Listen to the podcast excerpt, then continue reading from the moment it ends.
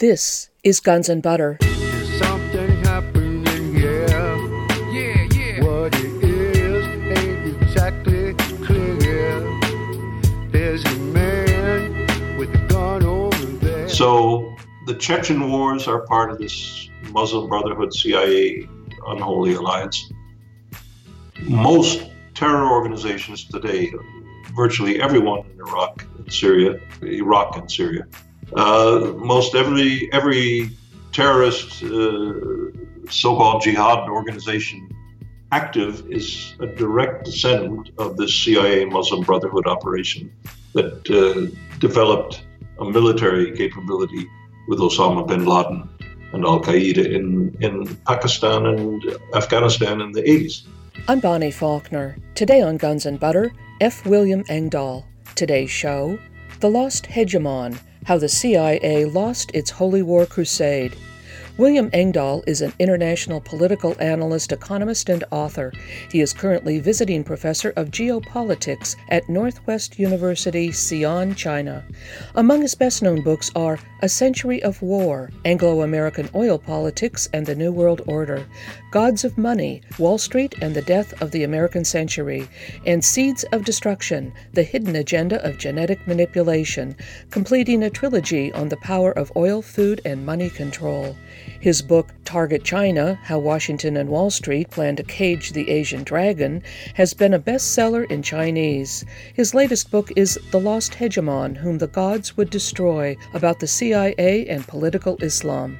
Today we discuss the history of the Muslim Brotherhood and its involvement with the CIA. William Engdahl, welcome again. Well, thank you. I'm very glad to be with you again, Bonnie. In your book, The Lost Hegemon Whom the Gods Would Destroy, an historical overview of the Muslim Brotherhood, or radical political Islam, you begin with a discussion of the Christian Crusades going back over a thousand years and liken former President George W. Bush's War on Terrorism, a modern day crusade, to the Christian Crusades of the 11th century. What are the similarities? Do they share common goals?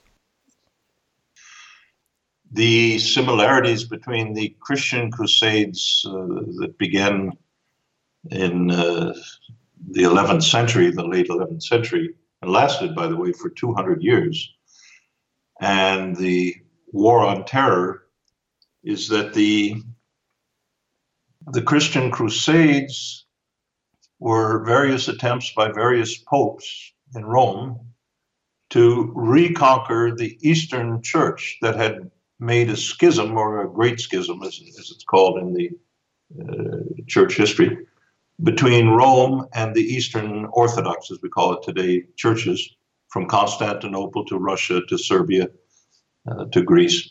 And the split was on a very fundamental issue. There was a doctrine promulgated by uh, Saint Augustine, the North African uh, Catholic theologian, and that was the doctrine of original sin that every life is born into this world a sinner and guilty before God. And the Eastern Church refused that idea vehemently to the point where they decided to split with the, the Church of Rome. And for 1,000 years, that has been a fault line between East and West. You can trace it right down to the present day in the uh, frictions between Catholic Western Europe or Catholic dominated European Union and Russia. Uh, all of the conflicts against Russia or against Serbia in the Yugoslav war back in the 80s or the 90s, rather uh, or the treatment of Greece in the last five years with the uh, financial crisis and the destruction of the Greek nation, the Greek economy. But uh, the war on terror that Bush proclaimed in September 2001 was, in a sense, a crusade, but not quite the way most people would understand it. It was a crusade to create a clash of civilizations, a war between Christian and Muslim, and wars inside Islam itself. to unleash the deepest hatreds and revenge feelings between East and West, Western Christendom and Islam, and also Eastern Orthodoxy. So, this is very much what uh, we've seen unfold since 2001. Look at the Arab Spring closely, what I documented in, in uh, my book, The Lost Hegemon. Uh, that was an operation to bring a death cult, a Freemasonic like death cult called the Muslim Brotherhood, by the Obama Clinton administration when she was Secretary of State, into power throughout the entire Middle East, including Saudi Arabia, was on the on the hit list of, of this Arab Spring regime change destabilization from from the CIA and, and uh, the Clinton uh, State Department. So it's very much uh, similar to the uh, Holy Crusades of the Middle Ages. You have slaughter of innocents, looting, wars of unspeakable destruction organized by the West to uh, achieve certain goals, this time for oil, then for control of Palestine and taking that from the Muslims and taking that from also from uh, the Eastern Constantinople uh, Church. So there are many similarities, but the idea of the crusade, uh, killing heretics for Christ, holy war versus jihad, you know, Saint Bernard of Clairvaux was was the patron saint of the crusades. He recruited uh, illiterate peasants from France and all over Europe uh, to join this crusade, and he preached that uh, this this was a war. If you kill heretic uh, Muslims, uh, or Saracens, they called them, uh, then you would be saved. You would have a special dispensation from Christ in the church. And of course, people joined in, in uh, uh, the hundreds of thousands and looted everything on the way from continental Europe down through the Balkans into into uh, Constantinople not much different from what Washington is doing in the Middle East today, in Syria, in Libya, and uh, other places. So, would you say that ultimately the goals of both were similar in terms of uh, looting and stealing resources rather than religion? Very much. Very much. And it, it's a question of political power because as long as a different political power with a religious split schism to Rome was in control of the wealth of what today is Turkey, what then is Constantinople and the Eastern Empire, uh, that had to be destroyed. That had to be uh, challenged as, as the Vatican and the financial interests behind the Vatican saw it. The Muslim Brotherhood was born in Egypt right after the First World War, according to your book. How did uh-huh. how did World War One and its aftermath serve as an incubator for the Muslim Brotherhood?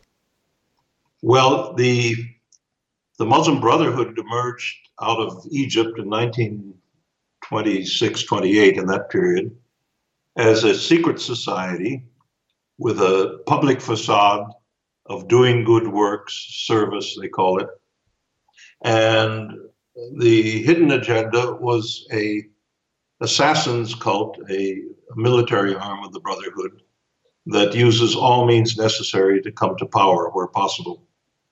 And their structure, everything they do, reminds me very much of the Society of Jesus, the Jesuits, which uh, maybe is is not an accident, but uh, be that as it may. So the Brotherhood in Egypt grew up out of the resentment of the betrayal in World War One by the British and by the West, the so-called Christians, of the of the Muslims of the Muslim world. Instead of giving the different countries, Saudi Arabia, Iraq, and so forth, freedom and independence, which is what the British and the French promised. The British and the French had a secret agreement called Sykes-Picot. At the time, Tsarist Russia was a partner to that, but after the Bolshevik Revolution, they revealed the secrets. The Sykes-Picot divided the entire former lands of the Ottoman Turkish Empire. So Syria, for example, at that point became French, as did Lebanon. Transjordan, or what we know today as Jordan, became a British, and the King of Jordan to this day has ties with the British elites that are very, very deep, to put it mildly. Palestine, what Halford Mackinder, the father of British geopolitics, called the greatest gain of the British Empire in the First World War, Palestine became a League of Nations protectorate of Great Britain. So Britain could control that pivotal area in the whole region. And Iraq became British. Now, the British knew there's an article I published in my book, The Century of War. Uh, I published the picture from this article in May, I believe it was, of 1914, before the First World War. And it was a picture from a British oil magazine of the oil fields of Iraq, or at that point it was Mesopotamia as a province of the Ottoman Empire. And the oil fields of Mosul and all these areas, Kirkuk, were known to British geologists at that time. So uh, this enlisting of the House of Saud, the Bedouins in Saudi Arabia, of the Jordanian and uh, other forces against the Germans and against Ottoman Turkey mainly, was betrayed after the war by the carving up of Sykes-Picot. And that created a huge Arab rage and resentment that the Muslim Brotherhood then channeled into its own political agenda. Most Islam before the 1990s around the world was peaceful, was nonviolent, was non jihadist. They took their faith as their faith, but uh, didn't force anybody to believe it. But after the 90s, the influence of what I call a marriage made in hell, that is the Muslim Brotherhood, back in the early 50s when the CIA had discovered them, uh, first in Germany, back in the early 50s, they made an assassination attempt against Gamal Abdel Nasser in Egypt. And the CIA had to get them out of the country, the leadership of the Brotherhood, and they smuggled them out of Egypt into Saudi Arabia, where the Americans had uh, more or less total control over the royal family. And the deal was that the Muslim Brotherhood would be given support, sanctuary, they would be become professors at the religious universities of fundamentalist Wahhabism in Saudi Arabia, the most primitive, bestial, uh, I don't know what you want to call it, religion, uh, of the 17th century Bedouin uh, camel herders. And these are the ones that smash statues, that rob the bones out of the grave of the Prophet Muhammad because graves were a, a sacrilege in their view. And uh, the rights of women are non existent because women are simply property of their husbands, their things. So, this wonderful humanistic brand of Islam called Wahhabism in the Saudi kingdom was married with the Muslim Brotherhood, which had a political, evangelical recruiting ideology. So, Saudi oil money, beginning in the 1950s, began to finance creation of entities like the Muslim World League in Jihad in, in Riyadh and the Muslim World League was the missionary arm, like like the Mormons or something like that, I guess. The missionary arm of the Muslim Brotherhood going with Saudi oil money into Pakistan, into Afghanistan, and any place it could get its foot in the door. And that's, by the way, the background of the Mujahideen in the uh, beginning of the 1980s with the CIA against the Soviet Red Army. I'm speaking with international political analyst, economist, and author F. William Engdahl. Today's show The Lost Hegemon How the CIA Lost Its Holy War Crusade. I'm Bonnie Faulkner. This is Guns and Butter. How was it that Germany in the 30s or the 40s, a Nazi Germany, hooked up with the Muslim Brotherhood in Egypt? How did that happen? Uh, it happened because the Brotherhood came to Berlin. They were on the hit list of the British who controlled Egypt at that time for uh, various reasons and were forced into exile. So they went, my enemy's enemy is my friend. They went to Berlin, including the Grand Mufti of Jerusalem. And, and the Nazis realized that the, the hate that these brothers had against infidels, and infidels for them were communists. They were anybody who didn't follow their their line of psychopathy or sociopathy. Uh, that that could be used as a weapon against the Soviet Union. So they created a division of the SS made up only of Muslim Brotherhood, recruited from the Islamic parts of the Soviet Union, who had many uh, arguments with Stalin's hard handed policies. So then, did Germany use the Muslim Brotherhood to attack parts of Russia? Of the Soviet Union, yes, most definitely. Now, how was that accomplished? Well, they created a division of the SS, the feared SS, called the Handschar Division, which was entirely made up of Muslim Brotherhood. They had these uh, special hats that uh, that Muslims wore in those days, uh, and then a Nazi swastika on the hats, and then they went at it like like the Tatars. You know, these are famed Muslim warriors that sometimes work with Russia, sometimes work against it. Uh, but uh, they recruited them, and Himmler said, "These Muslims are the most crazy, ferocious fighters we've ever seen. so anyone welcome if they want to kill the communists, as Himmler saw it. Well, then, how did the CIA hook up with the Muslim Brothers? It happened after the end of the war. The uh, the CIA station chief in Munich, Germany, of all places, where Radio Liberty and Radio Free Europe were set up by the CIA to broadcast into communist Eastern Europe during the Cold War. They discovered uh, this organization that the Nazis had created of the Muslim Brotherhood, but the Nazis had created it, and the head of it was in Munich, not in prison, but in Munich after the war. And they uh, contacted him and began to get in contact with his network. And then first they used them as uh, propaganda broadcasters in, in their native tongues in, in Chechen and uh, Dagestani and Uzbeki and so forth in the Soviet Union.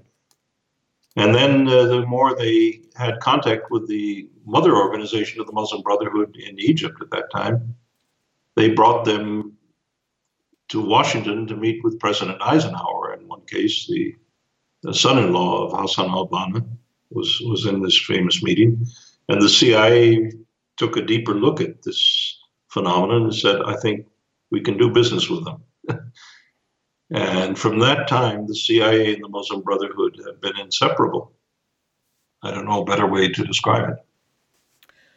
Well, would you say then that the American CIA uh, have been using the Muslim Brotherhood in the same way that Nazi Germany was employing them? Very much so. Very much so. Uh, you can take, for example, Afghanistan.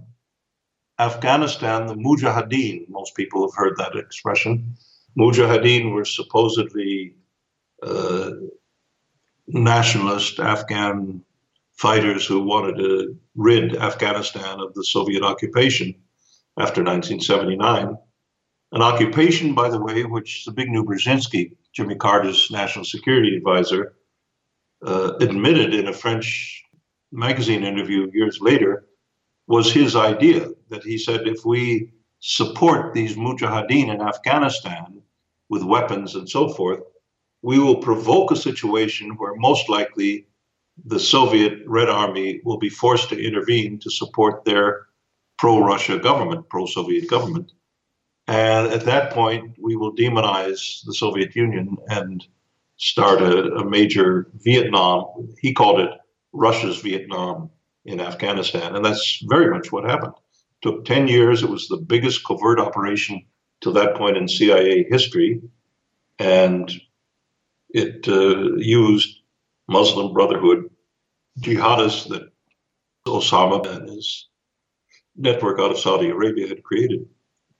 And uh, the interesting point is the man chosen, the person chosen to recruit Islamic jihadists from all over the Islamic world, fanatics, suicidal fanatics, was chosen by the US CIA and by the head of Saudi intelligence, who worked closely with the CIA.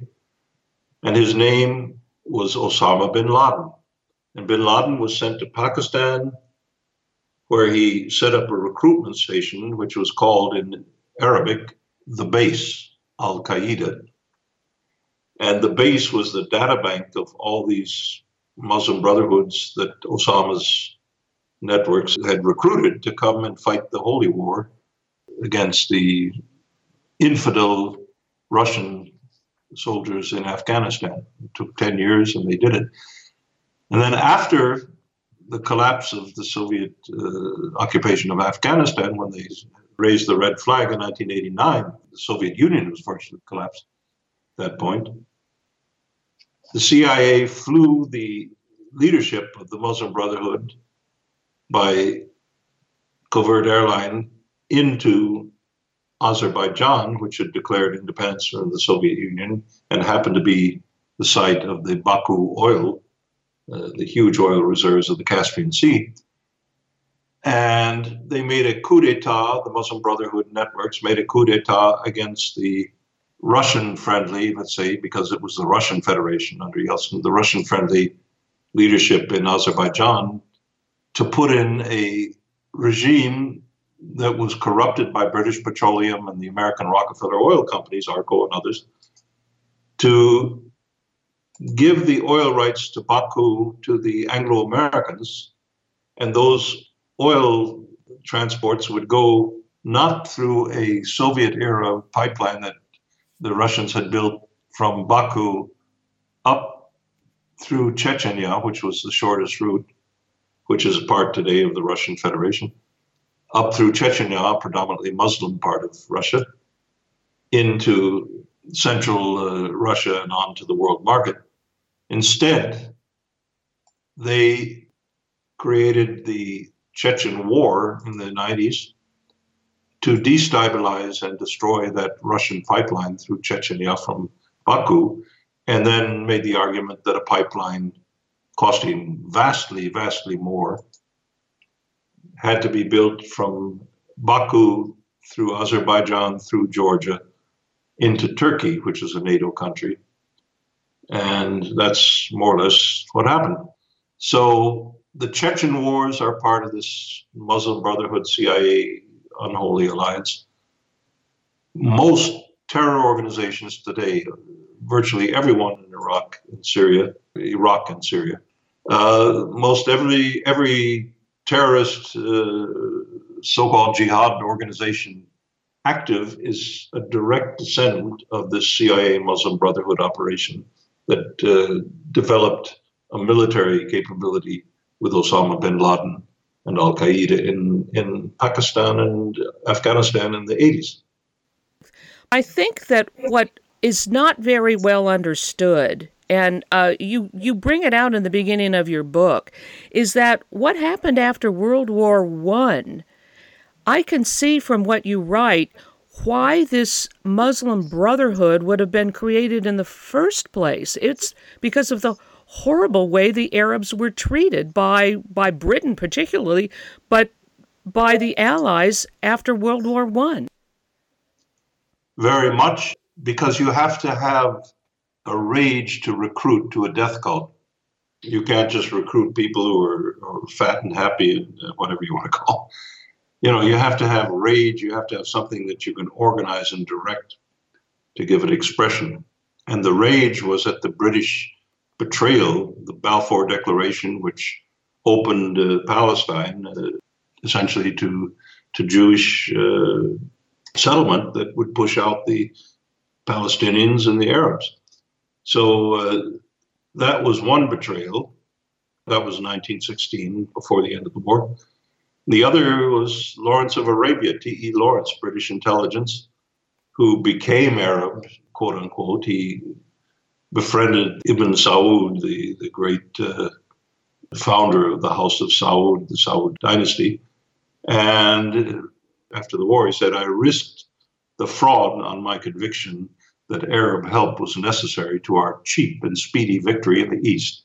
Better we win and break our word than lose. And he was the one guiding the Arabs to uh, war against uh, Ottoman Turkey and the British because the British aim in the Great War was to control the oil riches of the Middle East. The British Navy had, at the beginning or shortly before the war, made a decision to convert the entire Royal Navy, the heart of power of the military projection of the British Empire, from coal to oil. But to have oil, the North Sea wasn't known at that time, to have oil to feed the fleet, they had to have secure supply sources, which meant Kuwait, which meant Saudi Arabia, although that the oil riches there were discovered later, and it meant Iran, where Anglo-Persian Oil Company, later called British Petroleum, was first created. So to control that, they had to control the Middle East, and that's what much of that war was all about. And of course, in your book, you talk about how the British had enlisted the help of the Arabs to overthrow the Ottomans, and then, of course, turned around and stabbed them in the back with the settlements yeah. after World War One. What I uh, thought was uh, quite interesting is that you talked in your book, The Lost Hegemon, about how the British were bringing down the Ottoman Empire by saddling them with debt. And yeah. uh, that certainly is what's happening today and ever since with the IMF and the World Bank, etc. It's the model. It's the model. If you look closely at uh, what the British and French banks did at the uh, end of the 19th century, beginning of the period leading up to World War One, they took the Ottoman Empire, they gave them loans under friendly conditions. It's always the honey trap. And the the Sultan needed money, hard currency money to, you know, to build up his economy, to build up the empire. And then the debt became so much that uh, it was impossible for them to repay so it's kind of like the model of the International Monetary Fund, the IMF today. So, in order to repay the creditor banks of France and the City of London, the creditors established something called the Public Debt Administration. It's a little bit like the Dawes Plan or the Versailles debt collection plan that was imposed on Germany after World War One. But the Public Debt Administration was totally controlling all the finance ministry revenues and had first claim on those revenues. And, uh, you know, the, the empire was simply being bled under debt slavery through that. I'm speaking with international political analyst, economist, and author F. William Engdahl. Today's show The Lost Hegemon how the CIA Lost Its Holy War Crusade. I'm Bonnie Faulkner. This is Guns and Butter. And then again, of course, in order to repay the debt, uh, the Ottomans, the Turks, had to change the way they did business with the rest of their empire so that mm. they had to crack down on everybody. And then it created this resentment against Turkey. And so that's obviously why the Arabs were willing to ally with the British during World War One. precisely. I more than 30 years ago, I, I, was living in New York working as a journalist, and I was researching this period of World War One. And I was in the New York Public Library, and I found documents about British Finance Ministry plans before the war for the carving up of the Ottoman Empire to repay those debts. So this was planned very, very well in advance. Yeah, that's amazing. These things are so well planned in advance.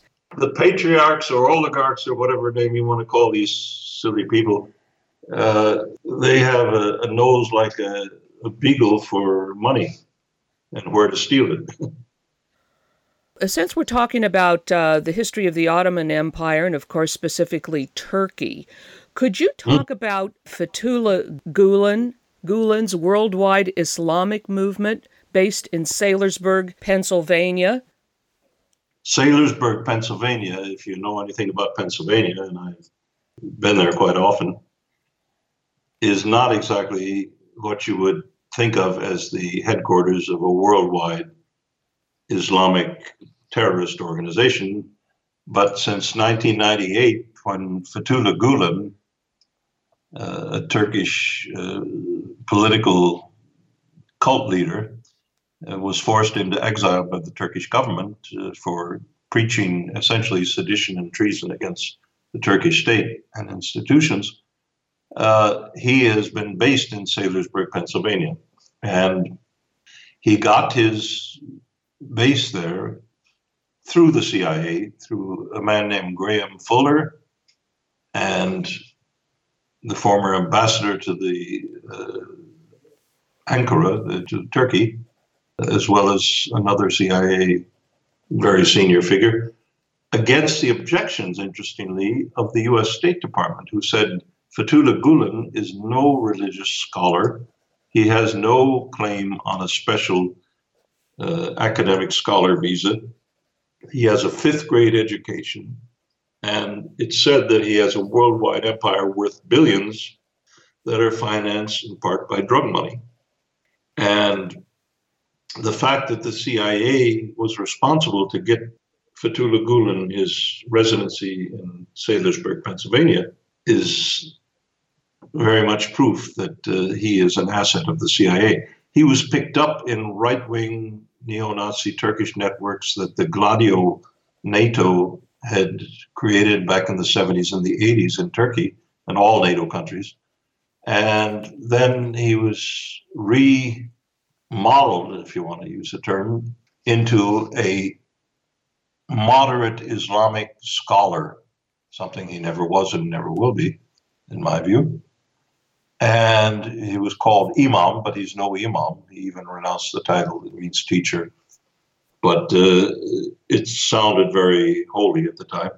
And on his website, he talks about the Sufi tradition of moderate Islam. He even made a photo opportunity with Pope John Paul II before his death that he predominantly displays on his website. So people say, oh, this is really a man of uh, multicultural understanding and inclusiveness and so forth. That's the cover. In reality, Gulen worked with the CIA to set up madrasas immediately when the Soviet Union collapsed the Gulen organization went in with a lot of money, believed to be, keep in mind, from the drug trade. They went into the entire Turkic belt, which historically goes from Turkey up through into the western part of China called Xinjiang province, where the Uyghurs, the Turkic Uyghurs, who call themselves East Turkestan, by the way, so this whole belt of Islam, from Uzbekistan, Kyrgyzstan, uh, on down to Turkey, was being opened, and suddenly Fethullah Gulen's organization began setting up schools with teachers. And in one case, according to the former head of the Turkish CIA, a nationalist, there were 500 CIA agents in Gulen schools in the former Soviet Union who were listed as native speaking English teachers, and they all carried diplomatic passports.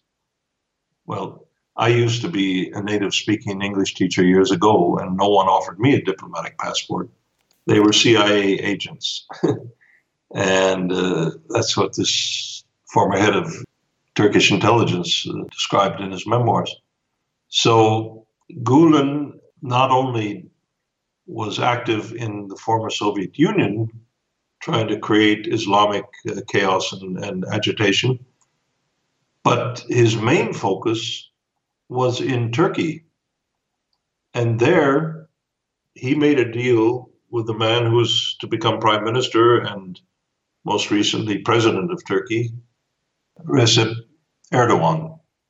And the deal was the then very influential organization of Fethullah Gulen called Hizmet in Turkish uh, or service would give its support, its base, to support the AK party, the AKP of uh, Erdogan in the elections and get them into power.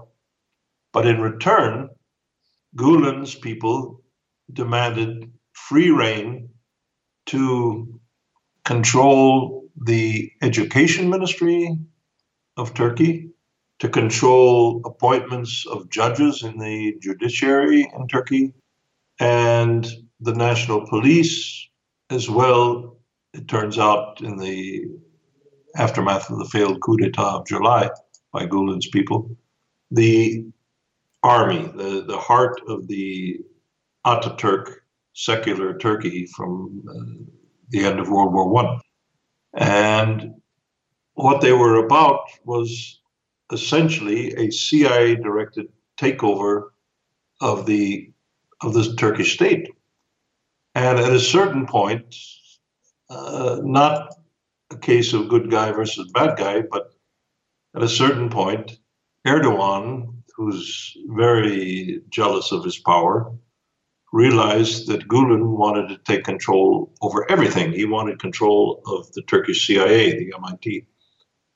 And that was in 2013. So there came this confrontation over a park in Istanbul, a historic park, where the Erdogan government wanted to construct a modern shopping plaza, shopping mall. And uh, Gulen opposed Erdogan at this point, but the real issue was this control of the CIA in Turkey. So from that point on, there was this open split. Now, in July of this year, July 15th, in fact, there was a attempted coup d'etat against the Erdogan rule in Turkey. Keep in mind, Erdogan is no saint. His focus is power, the power of Erdogan. But his focus is the power of Erdogan. He's very concentrated on that. And he realized that a coup d'etat was being launched.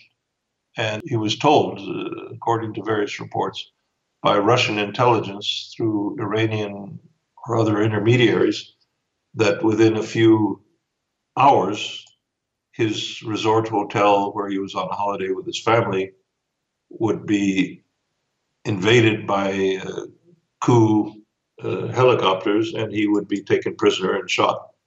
And he fled to another location and managed to broadcast to the nation the broadcast saying, Turkish people take to the streets to defend your country against a CIA coup d'etat led by Fethullah Gulen. And uh, that happened. I mean, that's a matter of record. Some people say this was a fake attempt by Erdogan. I don't think it was. I think it was genuine. And Graham Fuller, the mentor of Fethullah Gulen, was in Istanbul on an island at a conference 20 minutes boat ride away from the center of Istanbul on the night of the coup d'etat. So this was very much a CIA uh, sponsored attempt, and it happened weeks after Erdogan made a 180 degree foreign policy shift away from the NATO line against Assad in Syria and against Russia by shooting down the Russian jet. And he realized that he had been trapped in a dead end corner and he began making overtures toward reconciliation with Putin and with China. And uh, to the surprise of the West, Russia began a back channel dialogue that led to a reopening of relations. And when that happened, the CIA went into high speed panic. And uh, I think that is the background of the attempted coup d'etat. I remember that uh, some people were trying to claim that Erdogan had staged the coup himself and that it was all fake. But in your opinion, it was a real coup, and the Russians actually tipped off Erdogan, right? Well, if that had not happened and Erdogan had been captured and murdered, the coup would have succeeded. It wasn't completely amateurish attempt at all. So, uh, and the fact that Graham E. Fuller and uh, a CIA colleague of his, Henry Barkey, who, by the way, is is or was a professor at a university, uh, 20 minutes car drive from the compound of Fethullah Gulen in Saylorsburg, Pennsylvania. Interesting. They were having a CIA conference on the night of the coup. In other words, monitoring the the whole process. And that's not a coincidence, I don't think. And both Graham E. Fuller and Henry Barkey made vehement denunciations of charges that they were involved in the coup. Well, a CIA leading figure like Graham E. Fuller, who's architect of the Iran Contra scam and various other things, and the patron of Fethullah Gulen, you don't go public and deny anything because it says, Methinks thou doth protest too much, Mr. Fuller. He did the same thing with the Boston Massacre, where the two patsies for the Boston Massacre, so called, the Boston uh, Marathon bombing, uh, were nephews of the son-in-law of Graham E. Fuller, who uh, you know married Fuller's daughter. So this is a very tight-knit, little intimate network of nastiness, I think and the CIA was involved in it. And that when this came out about the son-in-law of Graham Fuller being uh, the uncle of these two kids, Graham Fuller held a press conference to deny any connection to this. Again, you know, the man has so much blood on his hands, he he can't help but uh, say, "I'm guilty, I'm guilty, I'm guilty," by claiming he's innocent, he's innocent, he's innocent. I'm speaking with international political analyst, economist, and author F. William Engdahl. Today's show The Lost Hegemon How the CIA Lost Its Holy War Crusade. I'm Bonnie Faulkner. This is Guns and Butter. Is there a relationship between the international Gulen movement and the Muslim Brotherhood? The Gulen movement is the Muslim Brotherhood in the Turkish world. The Turkic people are not Arabs. The Muslim Brotherhood is Sunni Arab. So the Turkish version of the Muslim Brotherhood is the Gulen movement, essentially. Sunni, pro death cult, but but Turkic. So you couldn't have an al Baghdadi fictional leader of, of the Turkish Islamic movement. You had to have a Turk because they're very nationalistic, very ethnically oriented. Let's bring the Muslim Brotherhood up to date in present time with regard to ISIS, for instance. How did ISIS or the Islamic State uh, develop out of Al Qaeda and the Mujahideen? The Al Qaeda, which grew up, as I said earlier, in Pakistan to fight this Mujahideen holy war against the Soviet Red Army uh, throughout the 1980s, uh, Osama bin Laden's organization, they were flown or transported by the CIA, the leadership, into uh, the former Soviet Union and into Bosnia Herzegovina in the U.S. breakup of what was called Yugoslavia back in the early 90s. And then they, because they were Arabs, they were predominantly Arabs recruited by Osama. In the invasion of Iraq by the US in 2003, they were brought into Iraq, and General David Petraeus was instrumental in working with Sunni networks to get this hatred stirred up that was connected with the Muslim Brotherhood and Sunni against Shia. And so there was Al Qaeda in Iraq that was established, and soon it transformed into an affiliate in Syria called Al Qaeda in Syria, and then it became Al Qaeda in Iraq and Syria. And then at a certain point, the CIA decided to change the name. They trained these uh, cadre in a secret NATO base in Turkey, among other places, and also in Jordan. Uh, they needed a new organization to continue the war against Bashar al Assad. Uh, so they called it the Islamic State in Iraq and Syria, ISIS. And then someone pointed out, some Israeli journalist, that ISIS is another abbreviation for the Israeli Mossad, so that might not be too good a, an abbreviation. So they called it the Islamic State. But it's a U.S. Mossad and Turkish intelligence operation with money from Saudi Arabia and from Qatar, Kuwait, perhaps also the Emirates, certainly, but Qatar, where the leadership of the Muslim Brotherhood sits presently.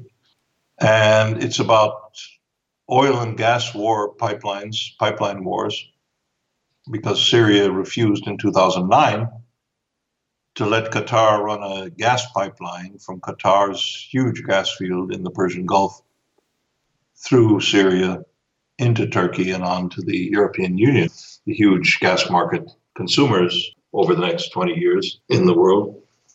So, in a sense, this very much is a war in Syria or over Syria about control of pipelines for energy. You write in The Lost Hegemon that behind every Arab Spring regime change from Tunisia to Egypt to Libya and later to Syria, one organization invariably emerged out of the shadows to push aside the poorly organized democratic protesters and to take center stage. That organization was the Muslim Brotherhood. How much of the Arab Spring do you think was orchestrated by the U.S.? All of it. Every single bit of it. I've detailed this in my writings and, and in my books. But now, how do you square that with democratic protesters? I mean, probably most of the people demonstrating in these countries had very real aspirations. They weren't all just puppets of, of the CIA. Of course not. Otherwise, these things wouldn't work. The CIA created something in 1983. Bill Casey was Reagan's head of CIA, and George Bush, the vice president, former director of CIA, uh, worked on this, called the National Endowment for Democracy. And the idea was to have NGOs, so called private NGOs, uh, not traceable directly to the CIA, to do these destabilizations. And they would do it under the name of democracy and they would bring to Washington or bring to Belgrade, where Canvas, the organization that came out of the uh, regime change destabilization of Milosevic in, in the 1990s in, in Serbia, they would train certain pre picked uh, student activist leader types and send them back to lead essentially uh, color revolutions in these countries. So this was done in China in the Tiananmen Square operation of, of Bush Sr. with the CIA in 1989. You get hundreds of thousands of students and you profile them psychologically, what the issue is that they'll respond to. I know students who were active in the Egyptian uh, color revolution, and they believed that this was genuine, spontaneous grassroots. That's the purpose of the whole thing, to make it that. But the reality is what happened after the collapse of Mubarak. Those students and their democratic, lovely thoughts vanished, and the Muslim Brotherhood, they took over, not the students. But then Morsi was overthrown uh, by, what's his name, Al Sisi? Al Sisi, yeah, the military essentially, because uh, the military realized that what was on the agenda would take away all their power. Al Sisi, ironically, was supported by the Saudi government because the Saudis realized the Muslim Brotherhood of Obama and, and Hillary Clinton was aimed at Saudi Arabia as well. They were starting to get very active inside Saudi Arabia. So rather than let uh, Morsi and the Muslim Brothers establish a launching base in, in Egypt, they financed Al Sisi to make a essentially a coup d'état, uh, although they don't like to call it that. But the students, in every case, there's a man named Gene Sharp. He's deceased now, but he was in Boston and created something that worked with the CIA and the Pentagon since 1983 called the Albert Einstein Institution and he did a years long study of, by the way, the name of the Albert Einstein had nothing to do with the scientist. It just, he confessed years later that it sounded serious, so he took it. He studied nonviolent revolutions from Gandhi and so forth, and said this can be a weapon that the US government can use for regime change. And give credit where credit is due. He was a clever guy. He put it into a handbook of ABCs that was then translated into the languages of every country that had these color revolutions. One of the key points was to make a monkey out of the ruling dictatorship. And that's usually fairly easy to do, but you do it through social media and other things. And then uh, once you do that, you get the population on your side and you build it into a complete regime change like you had against Mubarak in Egypt. What I don't understand about the CIA or the US being behind these color revolutions, and I'm not referring to the Ukraine here or Eastern Europe or anything like that, but in the mm-hmm. Arab world, what would have been the point of getting rid of Mubarak or the head of Tunisia? And of course, uh, Gaddafi, etc. It all seems fairly crazy to me. It didn't. Well, work, it didn't work out for them at all, did it? And no, it didn't. Most of these things don't work out for them. They're a little bit stupid, but uh, that's my personal opinion. But the uh, the triangle that you mentioned, Mubarak in Egypt, Ben Ali, the president of Tunisia, they were all dictators, no question about it. But these are uh, dictatorial cultures uh, Gaddafi in Libya was chosen by the tribal elders in a process that took 15 years for them to come to a consensus before he became the supreme leader of uh, Libya. But uh, the three of those countries, and this came out in emails that WikiLeaks released from Hillary Clinton, those three countries in particular were about to launch something called the Golden Dinar Islamic Bank, central bank, and that the oil, especially of Libya, would be sold on the world market only in exchange for golden dinar, not for dollars. And if the idea of this gold backed currency were to spread throughout the rich Muslim world, Arab world, this would have been catastrophe for the U.S. dollar.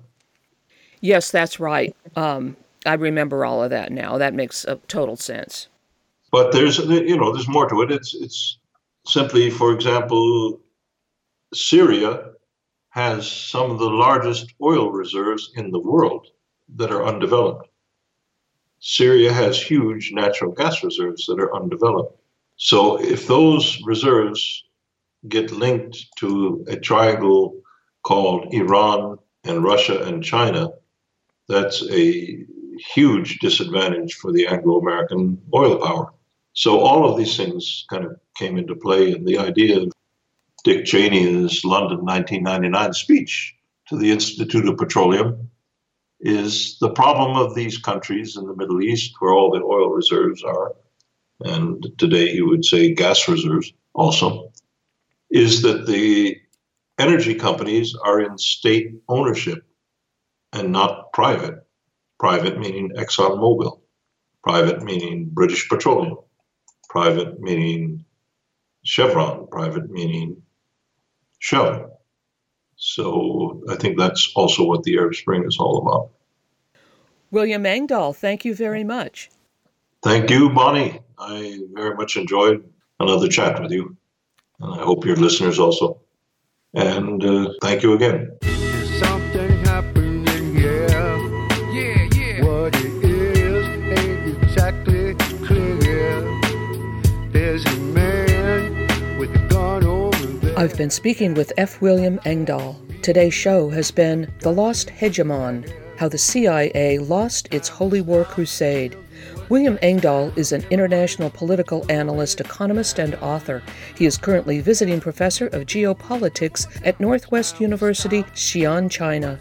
Among his best known books are A Century of War, Anglo American Oil Politics and the New World Order, Gods of Money, Wall Street and the Death of the American Century, and Seeds of Destruction, The Hidden Agenda of Genetic Manipulation, completing a trilogy on the power of oil, food, and money control. His book, Target China How Washington and Wall Street Plan to Cage the Asian Dragon, has been a bestseller in Chinese. His latest book is The Lost Hegemon Whom the Gods Would Destroy About the CIA and Political Islam. Visit williamengdahl.com to sign up for a free bi monthly geopolitical newsletter with significant content. He is launching a new monthly subscription audio seminar. That's williamengdahl.com, William E N G D A H L.com. Guns and Butter is produced by Bonnie Faulkner, Yarrow Mahko, and Tony Rango. Visit us at gunsandbutter.org to listen to past programs, comment on shows, or join our email list to receive our newsletter that includes recent shows and updates. Email us at faulkner at gunsandbutter.org. Follow us on Twitter at G&B Radio.